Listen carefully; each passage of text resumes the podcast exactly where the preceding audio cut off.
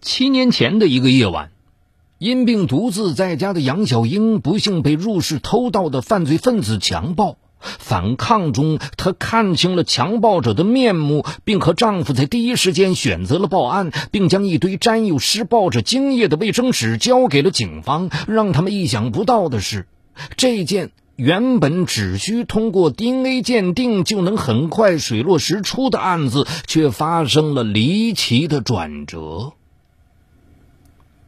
敬请收听本期的拍案故事：没变的证据。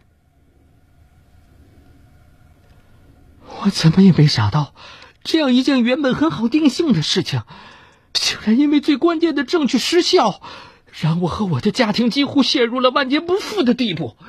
那时我就决定，无论如何也要讨回清白。二零零九年七月二十九日，面对记者，五十六岁的杨小英提起那桩不堪回首的往事时，再次泣不成声。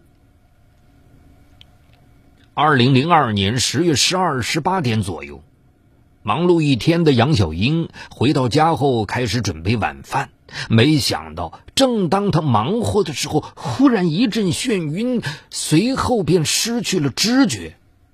幸好几分钟后，丈夫周尚伟提前回来了，赶紧找来诊所的大夫对妻子进行输液治疗。多年来，因身体不好，杨小英经常出现这种突发性的昏厥现象。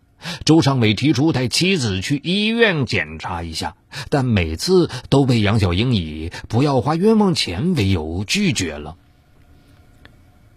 晚上十点钟左右。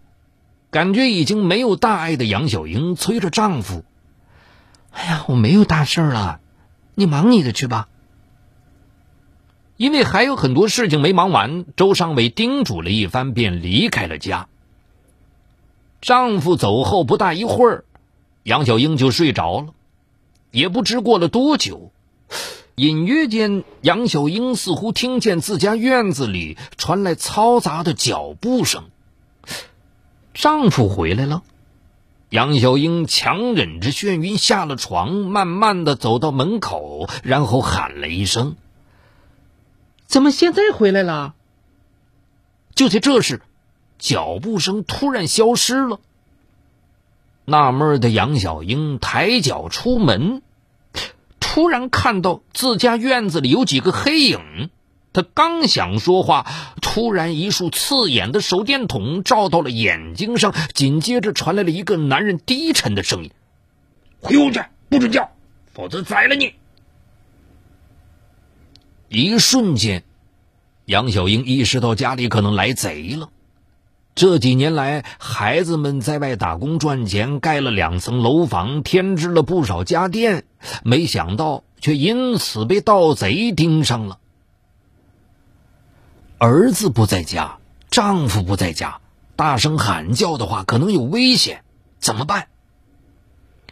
一瞬间，杨小英的脑子里闪过了无数个念头：不能回屋，自己一个手无寸铁的女人，要是回屋了，说不定会发生什么。想到这里，强作镇定的她回答道：“哎呀，哪个老弟这么晚了还开玩笑啊？老周在楼上睡觉呢。”找他的话，就先进去吧。我去一下卫生间。但很明显，杨小英低估了来人。就在她准备跨出门槛的时候，刚才说话的男人已经来到了眼前，提着她的胳膊，将她强行拖进了屋里。你男人不在家，我清楚。老实点，惹急了老子，什么事能干出来。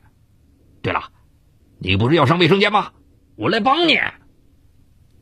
说着，黑暗中那人不怀好意的嘿嘿一笑，一只手按住了杨小英的脖子，另一只手在她的胸前下身来回游动着。杨小英一边躲闪一边求着：“大兄弟，可不能这样啊！我还病着呢，要什么东西你尽管拿走就是了。”可兽性大发的来人此时已经听不进任何劝阻，最终强行拽下了杨小英的内裤，整个人压了上去。羞辱啊！羞辱啊！那一刻我死的心都有，所以我拼命反抗。回忆起那一幕，杨小英泪流满面。可一个女人，尤其是一个虚弱不堪的女人，反抗无疑是徒劳的。但就是这种看似徒劳的反抗，却起到了意想不到的作用。不停用手拉扯的杨小英，无意中碰到了床头的电灯开关拉线，猛地一拉，灯亮了。杨小英看到了施暴者的面目，竟然是邻居杨东平。见杨小英认出了自己，气急败坏的杨东平对着杨小英的眼睛就是一拳，然后抢过拉线，一把扯断，随后。有恃无恐的杨东平扯了些放在床头柜上的卫生纸，擦了擦下身，随手扔在了地上。哼，认出来了，无所谓。现在老子和哥几个上楼挑几样值钱的东西，记住别报警啊，不然杀你全家。说完，丢下手足无措的杨小英上楼了。几分钟后，几个黑影堂而皇之的抬着东西下楼而去。五十岁的人了，竟然受到了这样的侮辱，这以后该怎么活呀？那几个人走了之后，杨小英一个人哭得昏天黑地。哭完之后。左思右想，觉得没脸见人的杨小英强撑着身体来到厨房，他摸到了一把水果刀。他不是想找施暴者拼命，而是想一死了之。一刀，两刀，当他在自己的手腕上划下第三刀的时候，剧痛猛然袭来。就在那一瞬间，杨小英说自己就像……突然开窍了一样，不想死了。是，如果自己死了，被人侮辱的事情瞒住了，那几个畜生不就可以逍遥法外了吗？不行，我不能死。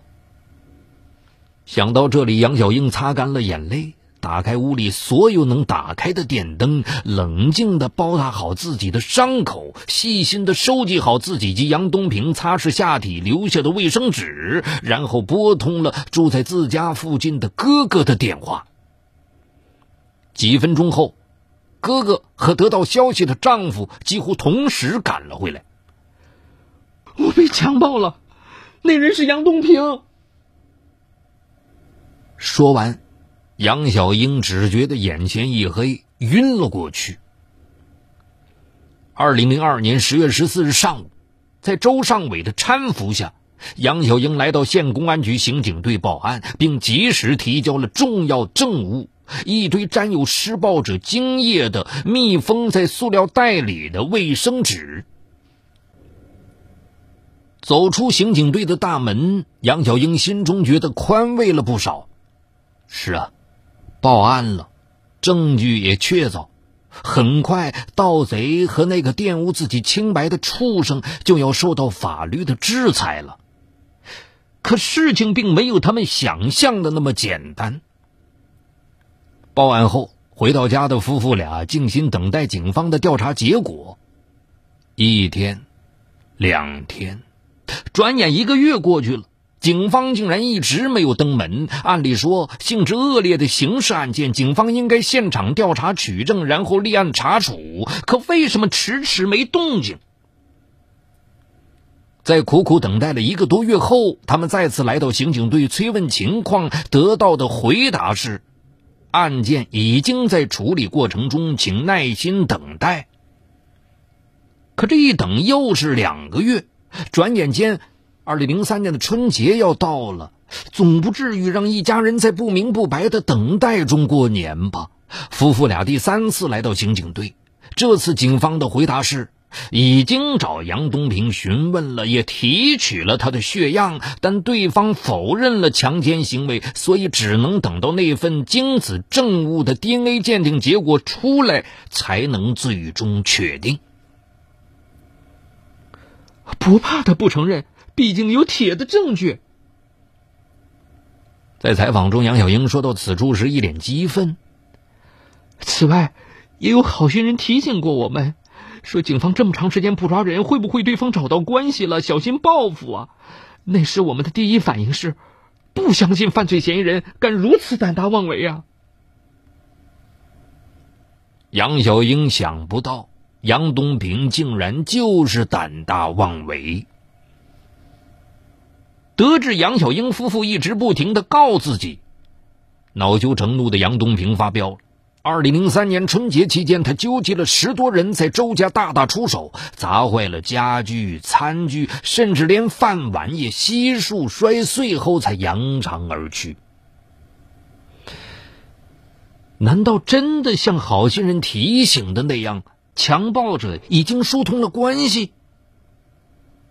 不论是否真有此事，当地的警察我们是不能相信了。冤屈得不到申诉的周家人，在度过了一个食不知味、流泪又流血的春节后，开始了漫长的上访。那段日子里，杨小英、周尚伟以及儿子、女儿几乎放弃了所有的事情，把精力都投入到了各部门的奔波中。很快。他们反映的问题得到了有关领导的重视，多位负责人先后作出批示，要求尽快查明真相，还受害者清白。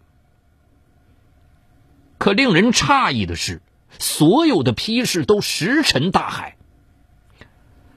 妈妈，不要怕，省里不行，咱们就去北京。昧着良心办事的警察毕竟是少数，我不相信这世上就没有公理了。女儿劝慰着妈妈：“好孩子，妈听你的，去北京告状。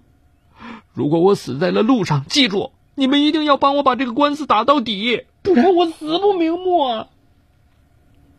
杨小英抹着眼泪又上路了。上访的路在继续，讨还清白的决心更坚定。但一个出乎意料的变故让杨小英再次倒下。变故来自流言。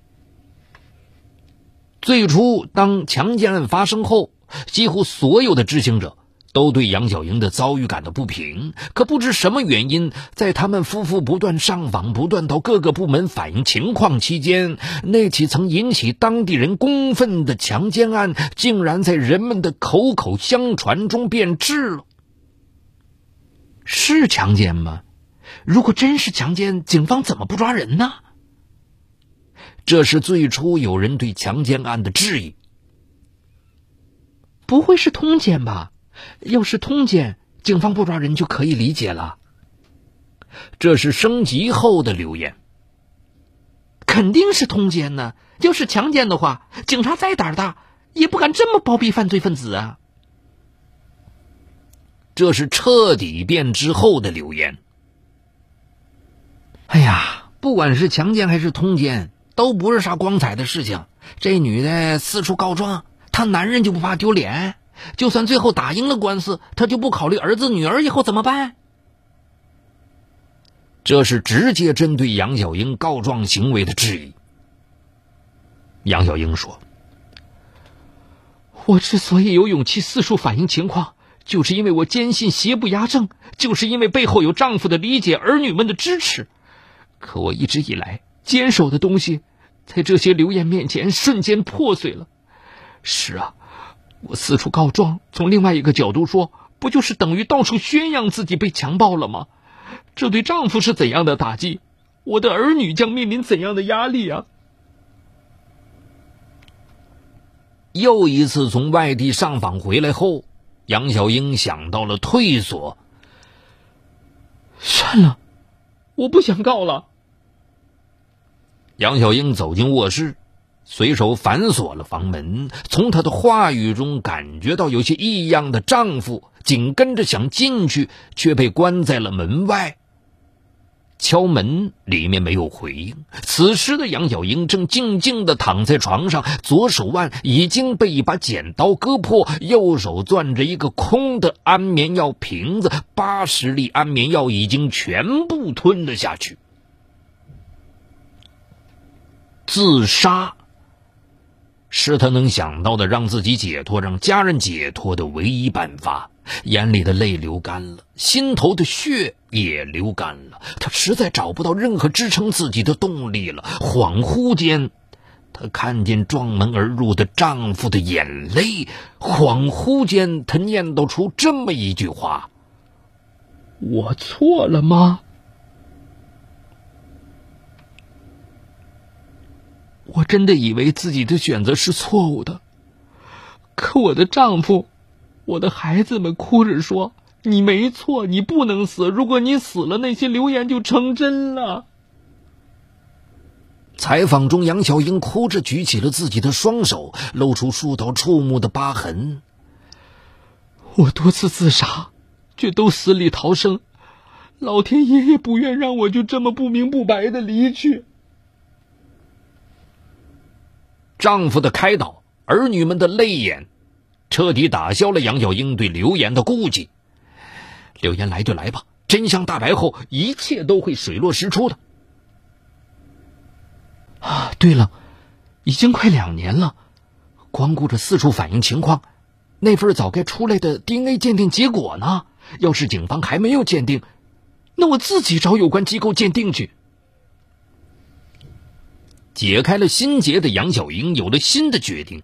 既然关键的环节在证据上，我就跟着证据追下去。杨小英跟着证据走的决定，却跟出了一个不亚于晴天霹雳的结果。二零零五年十月初。在无数次得到没有 DNA 鉴定结果、不能确定犯罪嫌疑人的答复后，杨小英夫妇坚持要求查看案卷。可当他们翻开案卷的时候，这样一行字把他们惊呆了：送检的证物已腐败霉变，无法完成检验，而送检的日期竟然是二零零五年七月二十九日。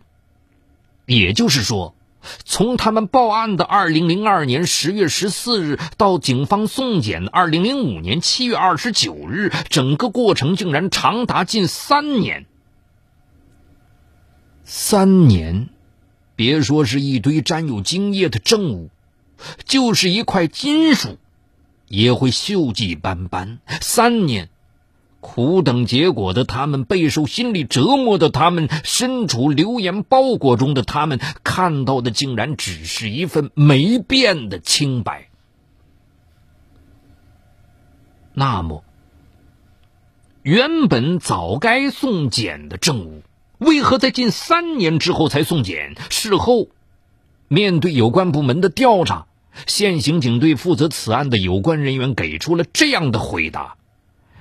呃，接到受害人送来的证物后，警方很快就把证物送到了市公安局进行化验，并在证物上面化验出了精斑。但由于受技术条件限制，无法对精斑的 DNA 进行鉴定。按照要求，我们应当尽快送到省公安厅和公安部进行化验。可由于经费不足，事情就被搁置了。一直到二零零五年，杨小英夫妇到北京上访，警方才把卫生纸送到了公安部。但因为时间太长，卫生纸上的物质已经无法进行 DNA 鉴定了，证据没有了。不知如何是好的杨小英脑子里突然冒出了这样一个念头：无法通过证物为自己讨还清白，那现在。就为证物的没变讨个说法，使得如此重要的证物没变，警方该不该承担责任？二零零九年六月十五日，在详细咨询了法律专家后，杨小英夫妇。以涉嫌渎职罪为由，向市人民检察院递交了诉状，要求严厉查处县公安局刑警队有关人员。六月二十一日，市人民检察院正式立案调查。二零零九年七月二十八日，杨小英夫妇及家人终于等到了一个让他们喜极而泣的消息：检察机关对县公安局精子没变案的调查有了结果。当时负责此案的县公安局刑警队队长法医，因涉嫌玩忽职守罪，已被检察机关刑事拘留。谈到这个迟来的结果，杨小英泪水盈盈，尽管迟了。但法律终于给了我公道，而对于那起很可能就要随着没变的证物而不了了之的强奸案，杨小英苦苦一笑：“哼，如果有可能，我依然不会放弃讨还清白的权利。我是一个普通的女人，不懂什么高深的道理，但我想说，如果能通过这件事让更多的人警醒，让类似事情少出现或不出现。”我也算暂时欣慰了。好，感谢收听这一期的拍案故事，更多长篇精彩内容，也欢迎您关注我的另一个栏目，就在蜻蜓 FM 搜索“雷鸣故事会”，雷鸣的鸣是口鸟鸣。中国恶魔，东北警匪往事，重大案件纪实。悬疑凶案密码，高度戒备，他们或许就行走在你我中间。